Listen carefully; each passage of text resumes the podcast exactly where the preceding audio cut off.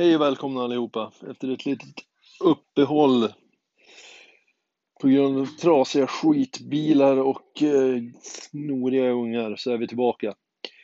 Och vad bättre att börja om med om inte att ta en tur över den engelska kanalen till Wales. Wales stod för en mindre bragd i tjugohundrasexton när man tog sig hela vägen till semifinal. Nu är man tillbaka och eh, ska göra upp med den stora scenen ännu en gång. Och man tog sig dit via en andra plats i kvalet. Men för att Wales ska lyckas göra någonting likt det där så krävs det stordåd. För det här är inte ett lag som kommer komma med några större förhoppningar på sig. Wales kvalade i grupp E tillsammans med Slovakien, Ungern, Azerbaijan och Kroatien. Laget gjorde en sämre samling under sommaren där man blev helt utan poäng i juni månad. Men hösten tog man igen detta tapp ordentligt. Det var dock först efter att samtliga kvalmatcher var spelade som det stod klart att poängen faktiskt skulle räcka till en andra plats i gruppen och avancemang till E M. Några snabba fakta är att eh, man har som placering på världsranking nummer arton. Bästa målskytt i E M-kvalet var Gareth Bale, Kiefer Moore och Aaron Ramsey, alla på två mål. Man har ett tidigare E M och det är tjugohundrasexton. Och bästa prestationen kommer därifrån när laget tog sig till en semifinal.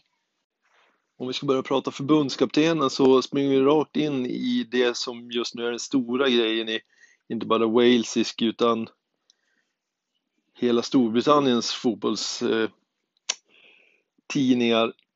Huvudtränaren och den förre storspelaren i Manchester United, Ryan Giggs, gick in i uppladdningen för det här mästerskapet med målsättningen att ta Wales vidare från gruppen. Men han har just nu långt mycket större problem då han av två kvinnor i trettioårsåldern blivit anmäld för både överfall och misshandel. Det här ser inte kanon ut för den förra Manchester United-yttern då Giggs redan tidigare har blivit avslöjad med att ha haft en hemlig affär med sin brors fru i under bättre parten av tolv år. Så stökiga julfiranden efter det lilla debaclet. Inkliver förre fotbollsbrunkaren Robert Page som tidigare varit assisterande till Giggs men nu kommer få ta hela ansvaret för Wales framgångar i E M. Page har tränat några mindre klubbar i det engelska ligasystemet för att senare kliva på Gigget som assisterande och vart då på grund av Giggs skjuten rakt in i hetluften inför mästerskapet. I den italienska storklubben Juventus hittar vi Aaron Ramsey.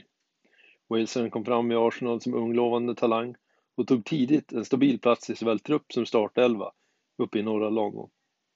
Men efter många års trogen tjänst så gick Ramsey vidare och landade som sagt in i ligavinnande Juventus för att plocka på sig lite titlar, men där har han ännu inte slagits in och mer var en rotationsspelare in och ur både startelva och till och med trupp.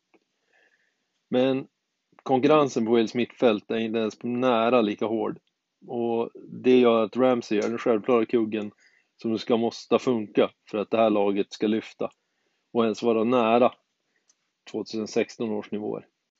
Inget av lagen i detta mästerskap har en lika tydlig stjärna kontra resten av truppen än Wales har i Tottenhams Gareth Bale.